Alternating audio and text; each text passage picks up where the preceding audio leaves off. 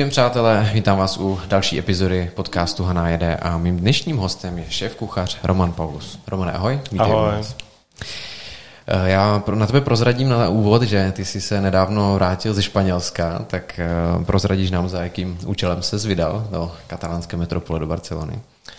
Tak eh, předně bych pozdravil teda všechny diváky a posluchače a do Španělska, no tak my kuchaři rádi jezdíme do jako míst, které jsou nejenom hezký, ale zajímavý gastronomicky. Tak eh, Barcelona, Barcelona mezi ně samozřejmě patří a dlouho jsem nikde nebyl, tak se naskytla příležitost, domluvili jsme se s kolegy a jeli jsme se do Barcelony podívat, eh, co je tam gastronomicky novýho. Jak třeba probíhá takový výlet eh, za gastronomí? Chodíte jenom po restauracích? No, tak uděláme si rezervaci v hotelu třeba na dvě noci a chodíme oběd večeře, oběd večeře, snídaně občas a, a, a potom třeba oběd a potom letíme zase zpátky. A prozradíš, eh, co si třeba načerpal za, za novinky nebo nějaké inspirace právě ve Španělsku? Tak ona tady ta cesta byla a vlastně my jsme se chtěli podívat na takový nový inovativní sporák, a, o kterém jsme slyšeli a zajímal nás. Je to taková technologie, která v podstatě vypadá jako tady ten stůl a v určitých místech toho stolu je ze spoda zabudovaná plotínka a dá se vařit přímo jako na tom stole. A, takže když máš kuchyni, tak tam nemáš prostě klasickou tu skolkeramickou desku, ale máš tam jenom tu pracovní plochu. A kde chceš, tak můžeš mít plotínku, takže třeba jednu v rohu pod oknem, druhou třeba u špajsku a potom někde uprostřed eh, nějaký další jako plotínky. A je to něco do domácnosti, ale mají to i jako špičkový restaurace. Nás to docela zajímalo, protože to samozřejmě udělá takový jako zvláštní zajímavý prvek eh, pro takový ty otevřené kuchyně, kde kuchaři jsou prostě před hostama, vaří a je to vlastně docela zvláštní, když tam jako nepouštějí ty plynové sporáky, ale eh, bublá jim to na té na desce. No. A dá se teda hovořit o tom, že třeba tohle je nějaký trend teďka, aktuální technologie v rámci gastronomie, nebo už je to něco, co tady To uvidíme, ale tak jako no, my jsme vlastně doteďka, my jsme vlastně doteďka znali hlavně jako, jako kuchyně, potom otevřené kuchyně, takový ty jako polootevřené kuchyně, kde, kde je jasně definován, kde jsou kuchaře a kde jsou ty hosti. No a díky tady té technologii, těm restauracím, v kterých jsme byli, tak vlastně je to tak jako, že ty hosti jsou vlastně v té kuchyni. A, protože prostě to vaření je takový čistý a, a vlastně je relativně, relativně bezpečný, protože on ten stůl se jako neohřívá. Ta prostě technologie je tak udělaná, že sice se vaří voda, ale neohřeje se ten stůl, takže kdyby ty hosti třeba šli okolo, tak je to vlastně takový bezpečnější tak možná se to nějakým trendem stane no, v některých restauracích některých restauracích. No, my ještě vlastně před rozhovorem prozradím, že jsme se bavili ohledně toho Španělska a já jsem se ptal, jestli si tam byl vlastně s Lidlem, se kterým ty spolupracuješ. Ty jsi říkal, že ne, ale že už si tam vlastně minimálně šestkrát. Ano, ano. Já jsem se vlastně na tu spolupráci vůbec chtěl zeptat, protože já jsem mi poprvé tak nějak zaregistroval, mám pocit, že to bylo v roce 2013, tak nějak 12, 13. Je to možné, že už je to tak tak. Čas letí. A tenkrát to byl vlastně projekt uh, Paulus versus Ignačák, mm-hmm. mám pocit. To celé vzniklo. No tak uh, jako v té době principiálně uh, jako kuchař do reklamy bylo trošku takový tabu a Dneska se tomu často na sociálních sítích říká spolupráce a, a je to takový nový slovo pro reklamu vlastně aspoň mě to tak přijde. Já když jsem byl oslovený Lidlem, tak um, od začátku jsem věděl, že to je nějaká jako dlouhodobá spolupráce, že oni opravdu chtějí budovat tu značku, dávat těm lidem uh, možnost uh, jako mít nějakého návodu, jak si z těch jejich surovin něco hezkého uvařit, do té doby to neměli. No a, a přišlo se, ne teda jako díky mně, ale, ale už jako z té strany Lidlu s tou ideou, že to prostě bude ten československý souboj, tak se to tak nějak jako nabízelo. A vlastně to byl takový ten první, eh, asi myslím dva a půl roku, kdy eh, jsme opravdu točili ty reklamy a právě jsme třeba často byli v tom Španělsku, protože eh, ono je to logický, ale člověk si to třeba neuvědomí, když to úplně nezažije, že když chceš jako vysílat letní reklamu třeba v červnu nebo v červenci, tak ji natáčíš v zimě, že jo. No. A, takže my jsme v tom Španělsku točili ty letní grilovačky a ono sice svítilo sluníčko a bylo to u moře, ale ono i tam je docela chladno v zimě. tak um, ale nicméně jako ty podmínky tam proto jsou. No a postupem času vlastně jako ta reklamní kampaň jako taková se změnila. Samozřejmě to je naprosto běžný, že ty firmy jako mění ten koncept těch reklam a já vlastně dneska jako tvořím hlavně ty recepty, ať už teda z těch Lidl surovin, anebo pro vlastně ten druhý projekt, který běží souběžně v kuchyni Lidlu, kulinářská akademie Lidlu, kde děláme, jako myslím si, strašně moc zajímavých věcí, které nejsou navázané na Lidl suroviny, ale je to prostě vyloženě taková edukativní záležitost, za kterou já jsem hrozně rád, protože mě to prostě baví se na to připravovat, natáčet to a podle těch odezev, co mám, ať už jako v komentářích pod těma videama, nebo když mě nějaký lidi zastaví na chodníku a, a, a říkají, že se jim něco povedlo uvařit, tak to je samozřejmě jako příjem a jakoby ne, že bych potřeboval jako být pochválený, ale jako je hezký jako dostat tu zpětnou vazbu, že to lidem dělá radost a že mi to užitečný. Já právě přesně tady na to jsem se chtěl zeptat, jak se vlastně změnil tvůj život od té doby, co se začal objevovat na televizních obrazovkách?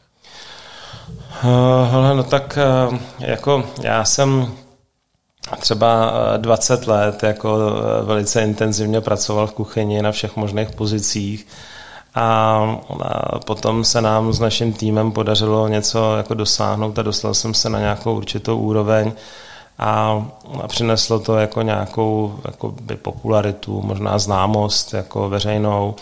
A myslím si, že tak nějak jako lidsky jsem na to byl docela jako už dost vyzrálej, vyspělej, takže jako nemyslím si, že se mi nějak jako dramaticky prostě změnil život, ale jak říkám, já to vnímám spíš jako pozitivně, protože já jsem i v tom Alkronu, kde jsem pracoval nevím, 12 let nebo 13 let jako šéf kuchař, tak jsme měli velice často nějaké žádosti o stáže třeba, takže kuchaři k nám jezdili na stáže dva, tři dny, týden, měsíc.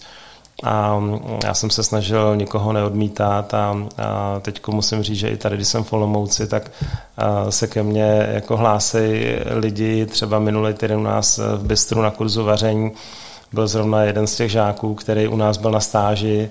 Já jsem si to samozřejmě jako vybavil tak trošku, ale jako kdyby mi to nepři, nepřipomněl, tak bych si na to nespomněl. No a tak mám tak pocit, jako by se mi eh, tady ty věci tak jako v dobrém vracely a s tím lidlem, s tím veřejným vystupováním, s tím vařením pro lidi, tak si myslím, že je to takový podobný. A baví tě třeba, protože samozřejmě vaříváš i na různých akcích, ať už jsou to třeba nějaké venkovní festivaly, určitě i nějaké firmní akce. Je to takový jako fajn doplněk k tomu tradičnímu v té kuchyni, v té restauraci? No jak říkám, já jako e, určitě e, to poslední, co bych o sobě řekl, že jsem nějaký estrádní kuchař, který jako nikdy pořádně stál v kuchyni. Jo. Já jsem opravdu e, jako kuchař, jak říkám, od uh, útlýho mládí, jako jsem chtěl být kuchařem od 14 let, jako v té kuchyni jako stojím. Ostatně jako jsem stál i dneska uh, celou směnu uh, u nás v kuchyni a to jsem si nikdy nechtěl jako nechat vzít. Takže tady ty věci toho veřejného vystupování, nějaký jako média a tak, tak jsem vždycky bral jako takový hezký doplněk, relaxaci vlastně a něco, kde člověk může být v kontaktu s hostama, s lidma, kteří to vaření mají rádi, takže mě to nikdy jako nějak jako neobtěžovalo. Když to časově jde a dostanu někde nějakou pozvánku třeba na festival, tak se snažím prostě přijet a udělat sobě snad i lidem radost. No. Eh, dostal jsi třeba někdy nabídku na nějaký televizní projekt nebo třeba účinkování v nějaké kuchařské soutěži? No, eh, já jsem byl oslovený do Masterchefa, to je nějakou dobu zpátky, a, a já jsem v té době ale měl jako tolik práce a, a doma malí děti, po kterých mi bylo smutno, že jsem jako z díky odmítnul. Stalo se to teda dvakrát, ta nabídka přišla a, a já si osobně myslím vlastně, že jsem ani jako neúplně ten správný člověk, eh, zrovna jako třeba tady na tu soutěž, ačkoliv musím říct, že jsem eh, žádný díl nikdy jako neviděl teda té soutěže, ale viděl jsem nějaké ukázky. A, a jinak, jak říkám, já jsem prostě a vždycky se snažil být hlavně v té kuchyni a, a tak to byla prostě moje cesta. No. Jak se vůbec díváš tady na různé ty eh, soutěže nebo projekty, ať už je to třeba Masterchef, který jsi zmiňoval, samozřejmě taky Ano šéfe byl asi takovým průkopníkem, nebo teď v poslední době taky uh, soutěž Peče celá země. Hmm. Jak se díváš na tyto koncepty, které se objevují na televizních obrazovkách? No já jako musím jako na kterou bych měl čas a na kterou bych si hlavně chtěl udělat čas je koukání se na televizi. Jo. Samozřejmě uh, má to i B, uh, jako každý máme dneska ten telefon nebo ten počítač, kde se člověk podívá na nějakou třeba ukázku nebo na nějaký díl jako něčeho. Já musím říct, jako přesto všechno, že si jako Zdeňka Půlrejcha velice vážím, um, známe se a lidsky jako ho mám rád, tak ten pořad ano šéfe jako není vůbec pro mě, to se třeba mě jako nelíbí, protože si myslím, že tam jako vlastně je hrozně málo toho vaření. To jsem onehdy asi jeden díl jako zahlídnul, dívali se na to děti a smáli se, jak tam jako vypípávají jako ty jeho hlášky, tak jsem si říkal, co to tady vlastně mají. A byl jsem vlastně překvapený, že tam ten Zdenda jako vlastně jako kuchařsky jako vůbec nic jako neukazoval a když už tak jako hrozně málo, aspoň teda v tom díle, co jsem viděl já. Hmm. Masterchefa, jak jsem říkal, jsem neviděl. Myslím si, že to je věc, která může určitě jako přispět k tomu, aby se lidi o to vaření zajímali, to je určitě fajn. A, a protože prostě mám poměrně hodně zkušeností s těma médiama, tak bych jenom apeloval na každého, kdo se nechá tou soutěží pohlodit, aby pořád jako myslel na to, že to je reality show, kde, kde, kde hodně jako toho samozřejmě jako není úplně tak, jak vypadá. Já jsem v té první díle, prv, prvním dílu nebo první sérii československého, tehdy ještě Masterchefa, byl jako host kde jsem vařil jako uh, nějaký pokrm s, uh, s těma soutěžícíma a tak i tady s tím mám tu zkušenost, prostě, že ty věci samozřejmě nejsou takový, jaký, jaký vypadají. A já um, přesto všechno, že si myslím, že v kuchyni jsem se občas choval velice diktátorsky, tak uh, jako pro plánovitě jako neumím úplně být uh, jako zlej na ty lidi, takže mě to prostě nešlo a v tom sluchátku, co jsem měl v uchu, tak ten režisér prostě jako pořád vyjadřoval nespokojenost tím, jak jsem jako na ty soutěžící hodné, jak jim radím. A když se to celé dotočilo, tak, tak jsme to vlastně dotáčeli znova jako a protože oni vlastně jako v době, kdy ještě neměli to jídlo hotové a přesto, že by to krásně stihli, tak tím to ukončili, mm-hmm. aby jako vyprovokovali takovou tu jako paniku v jejich očích a potom to byl vlastně ten prostřih jako do toho, do toho dokončeného jídla. Takže eh, přátelé, jestli se díváte a budete to poslouchat, nevěřte všemu, co vidíte v televizi. Ale my tady nestříháme, nám můžete věřit. Přesně tak, ano, ano. My tady nestříháme. A e, já vlastně, proč jsem se na to vůbec ptal, je možná ještě takový druhý pohled, který nadnesu a to je to, jestli třeba právě tady tyto projekty, které se objevují nejenom na televizních obrazovkách, ale také v médiích, e, mohly vlastně pomoct celému tomu e, gastroprostředí, jestli třeba lidé se více začali zajímat o to, o suroviny, o skladbu jídel, třeba o nějaký zdravý Určitě, to, to, to v každém případě a jako to bych se znova vrátil k tomu, že ten Zdeněk s tím svým pořadem jak už jsem říkal, že ten formát prostě mě, jako není pro mě, že se mi to jako nelíbí a nedíval bych se na to a ne kvůli Zdeňkovi, ale prostě kvůli tomu, že to, že to z mého pohledu jako není o tom vaření, jako jak já vnímám jako vaření tak ehm, eh, tím, že o tom jako začal mluvit a nějakým způsobem jako provokovat ty lidi, aby se o to zajímalo, tak samozřejmě udělal hrozný kus práce, pozitivní práce a v každém případě to přitáhne lidi, to je jako bez diskuze. No. Ale jak jsem říkal, je potřeba to vnímat tak, že to je prostě televize, že to není reality show, takže jako, já bych to spíš řekl jako ne, nereality show, jako a přitahuje to i lidi, kteří díky tady těm pořadům jako mají pocit, že chtějí být kuchaři, chtěli být kuchaři vždycky a potom prostě v té kuchyni přichází to rozčarování. Jo. protože když někdo jako přijde do kuchyně a nemá nic za sebou, tak jako a přijde ke mně do té kuchyně, tak, tak to není o tom, si loupat brambory a on jako místo mě vydává jídlo hned ten první den. Jo. A tam je prostě dlouhá cesta, než se dostane jako do popředí toho týmu v nějakým jako, v nějaký jako dobrý restauraci nebo hotelu. A tady ty Instagram, sociální média, tak dělají takovou jako zkratku, že vlastně jako často ty mladí lidi nebo, nebo vlastně i starší lidi, kteří mají pocit, že chtěli být kuchaři a, a že jim to jako uteklo, tak jdou do té kuchyně a, potom jsou hrozně překvapen, prostě, že jako nikdo tam na ně nečeká, jak říkám na tom výdej, aby jako dělal hezký talíře. Jo. A, a že i ty kuchaři, prostě, který mají 10-15 let praxe, tak si po sobě uklízejí a často dělají podlahu a, a když je potřeba, tak si umyjí na, jako nádobí, protože třeba paní na myčce nebo pán na myčce zrovna nestíhá a je potřeba nad, jako, prostě tady jako tím určitě projít. No. Eh, když jsi zmínil to loupání těch brambor, tak jaká je vlastně hierarchie od toho, kdy třeba člověk nastoupí eh, bez zkušeností do kuchyně k tomu, až se dostane na ten, na ten výdej, který jsi zmiňoval?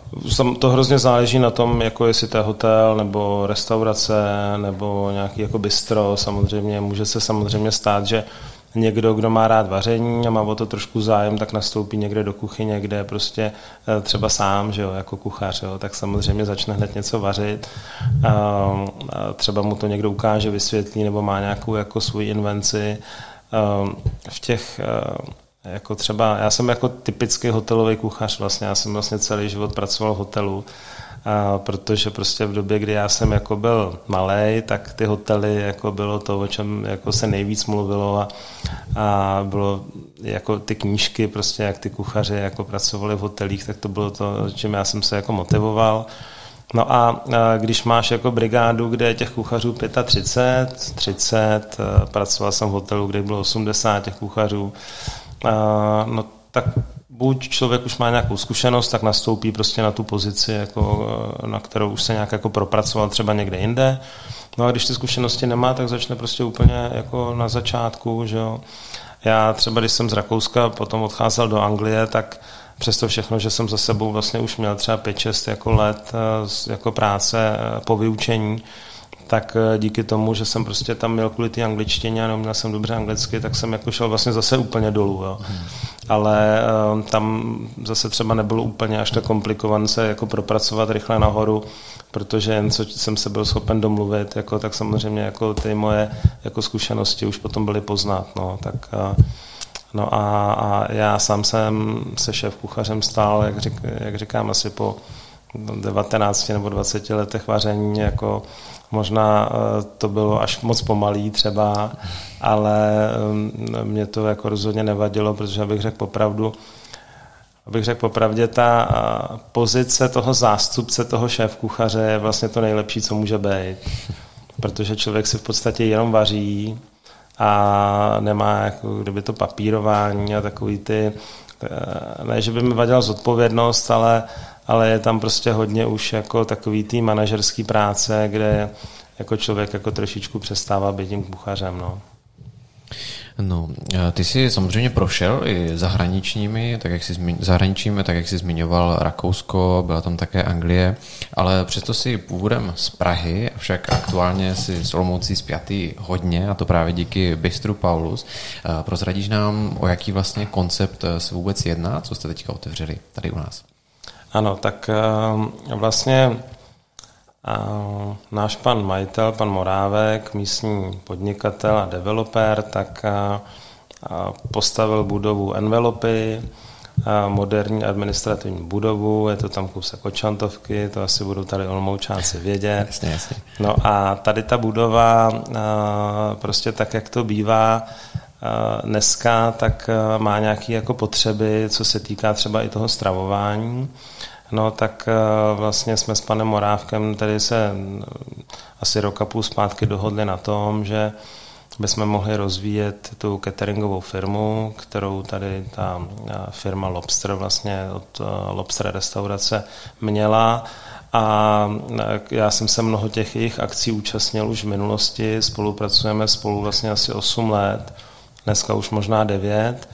No a, a jako do takovéhle administrativní budovy, kde, má, kde máš jako lidi, kteří tam prostě pracují převážně teda jako od rána do odpoledne, pondělí až pátek, tak já si myslím, že to, co my jsme jako tam vlastně nakonec vybudovali po nějaký jako úvaze, tak jak říkáme my, kantýna pro 21. století je možná asi ještě přesnější jako popis než to bistro a je to prostě restaurace, kde si vezmeš ten tác, já říkám rád platíčko, ale většina lidí říká tác a dostaneš e, poměrně hodně rychle nějaký čerstvě e, hezky uvařené jídlo. Máme vždycky čtyři hlavní chody, dvě polívky, nějaký salát a dezerty.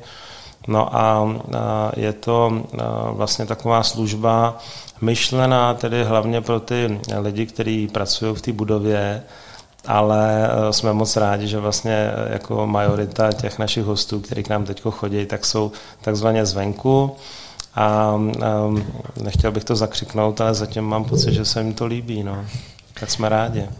Já se ještě zeptám k tomu konceptu, ten už byl nějak daný dopředu, nebo tam do jaké míry si ho ovlivnil vlastně ty, to jak teďka ve výsledku to bistro vypadá? No, Myslím si, že eh, tak jako my jsme samozřejmě pracovali v nějakém týmu, ale eh, byly tam jako nějaké varianty nějakého takového třeba jenom jakoby eh, kavárenského baru, jo, s bagetou třeba, nebo s nějakou polívkou a pečivem.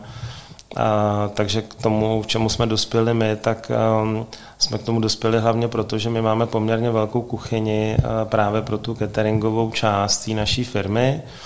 A protože cateringy děláme často a poměrně velký, tak na to bylo potřeba mít nějaký zázemí, takže tak, jak potřebuješ kuchyně pro catering, tak eh, a to jsou samozřejmě akce, které jsou víceméně nárazové. Není to tak, že by člověk jako dělal pět akcí každý den. Může se stát, že děláš pět akcí, ale, ale třeba jako eh, jednou za týden a potom jako na, na, na přeskáčku. Takže nám dávalo smysl, aby jsme tu kuchyni a vlastně jako i nás, i ty zaměstnance nějakým způsobem rozumně využili, tak nám dávalo smysl právě mít tady tu kantýnu, provoz tedy od pondělí do pátku, obědy, a večeře děláme vlastně jenom jako speciální akce, buď že si někdo jako objedná tu akci, že pro něj připravíme, anebo děláme své vlastní třeba degustační večery. Teď například Máme v únoru vlastně dva degustační večery u nás v Bystru, neboli skupina lidí, která jako individuálně přijde ve stejný čas, tak dostane u nás uvařený hezký meníčko s věným doprovodem, když budou chtít, s pěkným servisem a děláme taky kurzy vaření, protože prostě když už tam ta kuchyně je, tak, tak proč si neudělat radost kurzem vaření.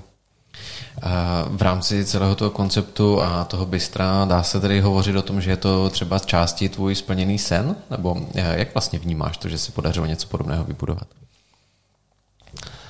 Jako můj sen je to, že je tam plná restaurace lidí, který mám pocit, že jim chutná. Jo? Jako, a, že bych... A, a, a, a to jako není, že bych se tím nějak tajil nebo ne, a že bych před pěti, šesti rokama, když jsem byl v Alcoronu s Michelinskou hvězdou, si představoval, že jako budu mít uh, možnost uh, jako spolu vytvářet a pracovat v Olomouci v kantýně, tak to jsem si představit jako úplně nedovedl. to mě, rozumím. Nebo spíš mě to nenapadlo, že by něco takového se mohlo stát, ale jako to rozhodně neznamená, že bych si toho jakkoliv nevážil. Já jsem opravdu moc rád. Myslím si, že to je jako hezký projekt a já jsem si Prahy užil docela hodně a vlastně mi vůbec nevadí se dneska starat o hosty tady, protože si myslím, že si Olomoučáci to zaslouží. Něco takového prostě chtělo, no. Souhlasím, souhlasím. Já jsem ti taky říkal, že už se budu muset co nejdříve zastavit, abych eh, i vlastně na vlastní kůži otestoval, co všechno za dobroty tam vaříte. A ty jsi zmínil eh, ty degustační menu, které vlastně pořádáte. Je to něco, co se bude opakovat pravidelně, třeba jednou, dvakrát za měsíc? nebo? Ano, to bychom chtěli s eh, měsíční pravidelností v těch měsících, jako který bychom nazvali takový ty chladnější, protože si nemyslíme úplně že třeba v letních měsících, kdy jsou prázdniny, jako má úplně smysl u nás pořádat degustační jako večeři. Je to taky tak, že vlastně v létě jako víc funguje ten catering, takže chceme mít jako čas na to udělat ty akce. Naopak v těch měsících, řekněme od září do toho května, tak jako si myslíme, že prostě eh, lidi celkově hosti mají jako víc jakoby chuť eh, se večer pěkně oblíknout a vyrazit jako eh, na ten typ večeře, který my děláme. A, tak je, samozřejmě jasný, že když je to nějaká, řekněme, restaurace s terasou, s výhledem na svatý kopeček, tak asi může mít ty ambice jako i v létě, že jo, logicky. A, a, a, a my prostě to máme zase trošku jinak. No. Mm, takže spíše do těch zimních měsíců. Eh, my jsme se ještě bavili vlastně o tom, jak vůbec eh, kuchyně funguje, kolik je tam lidí, tak eh, já se možná doptám trošku jenom na to, kolik vlastně čítá lidí tvůj tým v rámci právě bistru. Ano, nás v bistru dohromady pracuje devět, vlastně servis i v kuchyni. No. Hmm. A prozrať mi, jak vlastně často třeba ty se dostaneš vůbec eh, do restaurace někam na večeři. Máš vůbec prostor si zajít takhle někdy někam na jídlo? No, eh, samozřejmě tak to k tomu patří. Je potřeba jako chodit jako na jídlo do restaurací, protože jako musí člověk jako taky sledovat, co se... no nevím, jestli nebudeme tentokrát opravdu stříhat, ten čaj mě nějak, nějak nutí trochu do kašle, ale uh, je to prostě součástí toho, jak jsem říkal, tak je to ta Barcelona, jsou to ty výlety do zahraničí, ale samozřejmě e, i výlety prostě, nebo, nebo chození do restaurací, jako tak e, člověk nemůže být jako dobrým kuchařem a dobrým číšníkem bez toho, aby jako sám se nechal občas taky obsloužit a podíval se prostě, jak to třeba způsobem mají nastaven jako v těch jiných podnicích. Přesto, když eh, jsme se spolu bavili, co se týká obědů, tak eh, si říkal, že s tím stravováním u, u kuchařů to není úplně dvakrát slavné. Jasně, eh, v pracovní, v pracovní den, že no. jako kuchař, no tak ono to je jako jednoduchý, že jo, jako a u nás obědy začínají v 11 a já teda musím vlastně říct, že jsem jako hodně překvapený tím, že opravdu od 11 to opravdu jako vypukne hodně takže hodně jako hostů chodí v 11 už opravdu na to jídlo. Já jsem si myslel, že to bude tak jako pozvolna, abych spíš jako na začátku typoval, že jako v 11 tak jako začnou trošku chodit v půl 12 a půl jedná, třeba bych, bych si tak jako typoval. Ale vlastně ten největší humbuk od nás je, u nás je od 11 zhruba do čtvrt na jednu.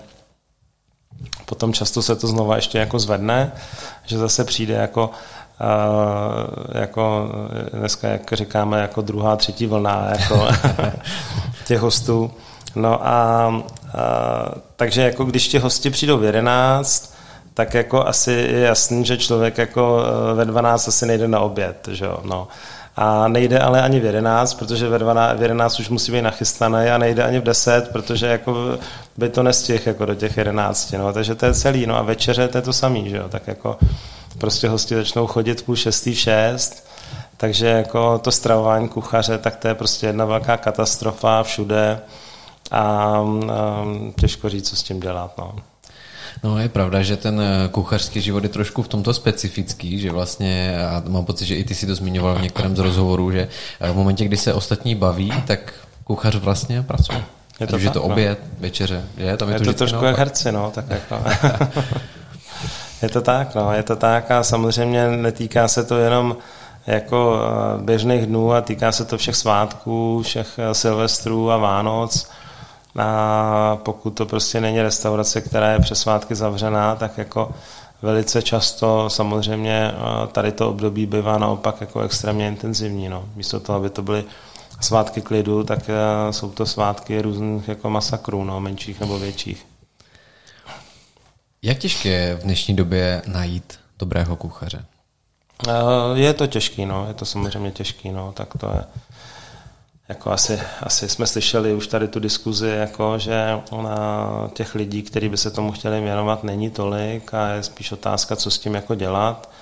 My jsme si prostě v Bystru řekli, že zaprvé máme teda ten provoz krásný, nový, čistý, máme kuchyni kompletně prosklenou vlastně z jedné strany, takže kdo to ještě neviděl, tak ať se přijde podívat, protože já vlastně jako drtivou většinu toho času, který jsem strávil do, do teďka v kuchyni, a že ho nebylo málo, tak eh, to bylo v kuchyních prostě bez oken. A vlastně musím říct, že mi to denní světlo jako už postupem času poměrně hodně chybělo. A takže máme, myslím, opravdu krásný prostor na práci, No a je to v našem případě a v případě všech těch ostatních eh, jako na nás, no, jak naši zaměstnanci, kolegové budou prostě vnímat to, jestli se u nás jako hezky pracuje a, a, a jestli prostě jim to za to stojí. No. A někde to začít musí a, a já doufám, že se lidi zase teď začnou do těch kuchyň vracet, takže se to zlepší. No. A máš třeba nějaké povědomí o tom, jak to vypadá na školách, jako v učení, jestli je třeba mezi mladými lidmi zájem o kuchařské řemeslo? Eh, žáci jsou, tak my sami taky jako pracujeme eh, vlastně tady se školou učňovskou a eh, jako není to úplně nic veselého, ale já si myslím, že to je tak jako tak zhruba jak to bylo vždycky, prostě no, že jako nemůžeme očekávat, že každý z těch žáků jako u toho zůstane, že každý bude ten super kuchař a když to prostě budou dva z deseti, tak to asi musíme považovat za úspěch. No. No, bavíme se tady celou dobu o vaření, stejně tak o Olomouci, tak já se nemůžu nezeptat, jestli máš rád uh, tvarušky a případně jestli s nimi i pracuješ v rámci své kuchně. Uh, mám, mám, musím říct, že jo, že uh, často, protože uh, já jako jsem se úplně nepřestěhoval do Olomouce, já jsem jako pravidelně dojíždím, a myslím si, že já toho času tady trávím vlastně poměrně hodně, ale rodinu tady teda nemám, takže často nakupuju v takových těch tvaruškových obchodech jako větší zásobu tvarušků na doma. A jsem dokonce už tak daleko, že jako e, je uskladňuju, aby jsme je konzumovali v té správné zralosti, protože teda musím si stěžovat v obchodě, to ta správná zralost jako teda není. Co se týká té tý konzumace nebo toho té práce s tím, já musím říct, že já jako vnímám ty tvarušky fakt dobrý takový, jaký jsou. Uh, nejradši mám prostě na chlebu s máslem. Produkty, takový to vaření z nich mi moc jako nechutná, protože si myslím, že to tam jako uh, zanikne. Jako nepřijde mi, že to tam jako zůstává tím tvarůžkem jo, v nějakých různých jako teplných úpravách. Já nevím, jestli máte jako podobnou jako zkušenost, ale prostě byli jsme samozřejmě i s rodinou jednou v Lošticích, to muzeum je krásný, je to strašně hezká expozice a potom je tam restaurace vlastně jako jídla ochutnat. No a myslím si, že taková ta pomazánka, jako, že to je fajn, protože to pořád je ještě jako v té své podobě, ale jakmile se ty tvarušky zahřejou, na rozdíl třeba od takových těch alpských sírů, kde se připravuje různé raklet a nebo, nebo fondy, tak eh, mně přijde, že prostě to, co na tom tvarušku je dobrý, když se zahřeje, tak úplně jako kdyby bylo pryč. Takže já je prostě konzumu tak, jak jsou. Čili smažený uh, tvarušek u tebe nemá úplně... No, mně to přijde, že to tam jakoby nebylo, jako no, nevím, tak uh, prostě tak každý to máme nějak. No. A třeba napadá mě ještě uh, tvaruškový tatarák se taky dělá, to jo. na chlebu je. je možná no to je ještě... to, co mu já říkám, ta pomazánka. To... já proti tomu trošku bojuju, jako, protože uh, já jsem třeba neslyšel, že by někdo říkal vajíčkový tatarák třeba. No. Nebo uh, co bychom ještě měli, jako, nevím, tvarohový tatarák, jo, nebo něco. Uh, mně to přijde, že to jsou pomazánky, no, ale tak, uh, jak říkám, tak to je spíš moje nějaká taková jako by srando, žabomyší válka. Tatarák pro mě jako syrový maso nasekan, no, tak ze sejra dělá tatarák. Ale nebudíš, tak bavíme se o tom jednom a tom samém. No. Uh, já se, když jsme u těch ingrediencí, musím taky zeptat na to, jestli máš naopak nějakou ingredienci, se kterou fakt jako rád nepracuješ, nebo kterou prostě rád nemáš a když nemusíš, tak ji nepoužíváš. Nevím o tom, nevím o tom. Já jako hrozně rád jako čerpám eh, z různých jako těch etnických kuchyní, eh, rád je i vařím. Zrovna za 14 dní máme kurz vaření azijské kuchyně, na to se moc těším.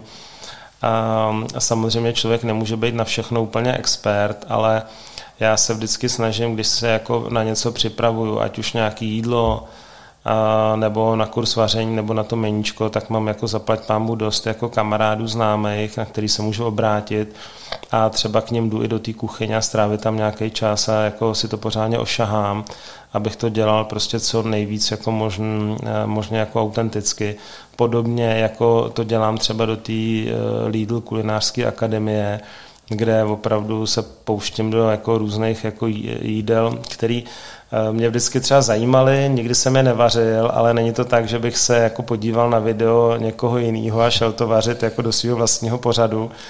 Je to prostě o tom, že jdu za tím člověkem, o kterém vím, že je na to specialista, má třeba azijskou restauraci například, nebo v ní jako dlouho pracoval a často jako ho požádám, nebo si třeba i zaplatím kurz vaření, prostě, kde jako vyloženě jako třeba jeden, dva dny prostě jako ty věci dělám, potom to zkouším na rodině a teprve potom si troufnu ten recept jakoby publikovat, protože je to často recept, který si samozřejmě uspůsobím tak, jak mě se to třeba nejvíc jako dělalo nejlíp, a nebo je to recept, jako který třeba mám od toho kamaráda, po, po, požádám ho o to, jestli ho můžu publikovat, a, ale jako nikdy to není o tom, že bych tu věc nedělal prostě sám. Vždycky to je o tom, že opravdu jako několikrát si tu věc vyzkouším a chci, aby když stojím před tou kamerou nebo před těma hostama na tom kurzu vaření, tak abych jako vnitřně věděl, že se mi to povede a že to jako dobře dopadne. No, no a, a, a, a to je vlastně jako, jsem se dostal úplně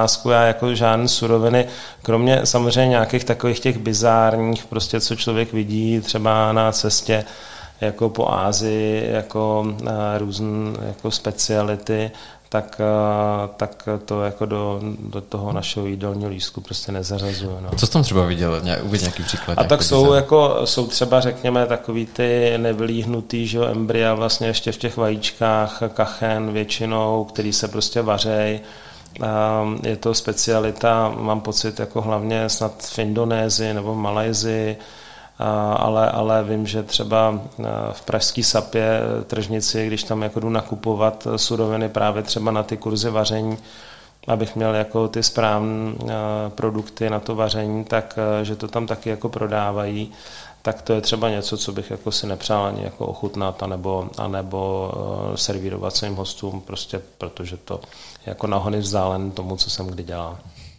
A naopak nějaká surovina, se kterou pracuješ moc rád, kterou hmm. Eh, třeba i doporučíš, když se tě někdo zeptá? No tak ono to tak jako jde rok, eh, jak ten rok jako hezky postupuje, tak ono jako těch surovin vlastně je hodně.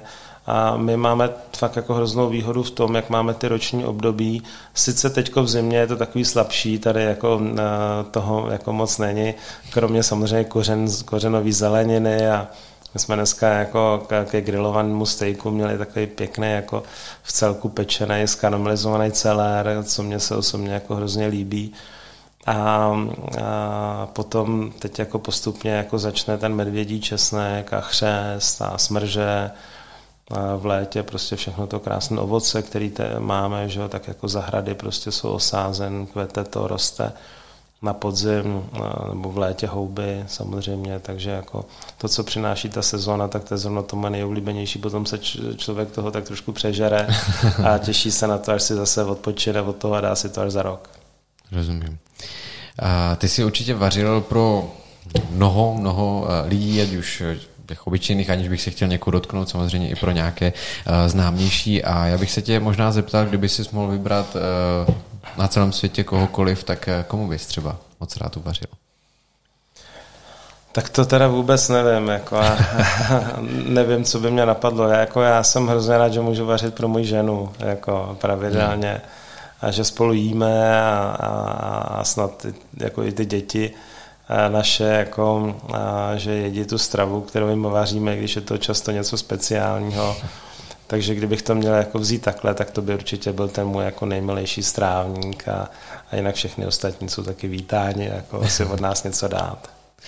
Eh, říká Roman Paulus, eh, šéf kuchař Olomouckého Bystra Paulus. Romane, děkuji moc za to, že jsi se našel chvilku ve svém nabitém programu, dorazil jsem eh, za námi do studia. Já ještě než úplně skončíme, tak mám pro tebe takový malý dárek. Jsou to naše takové červeno-bílé ponožky, takže ty prosím přijmi jako takovou malou pozornost a vzpomínku na dnešní rozhovor. To je teda krásné, můžu si hned vzít? No na, jasně. sebe, na sebe. Jako.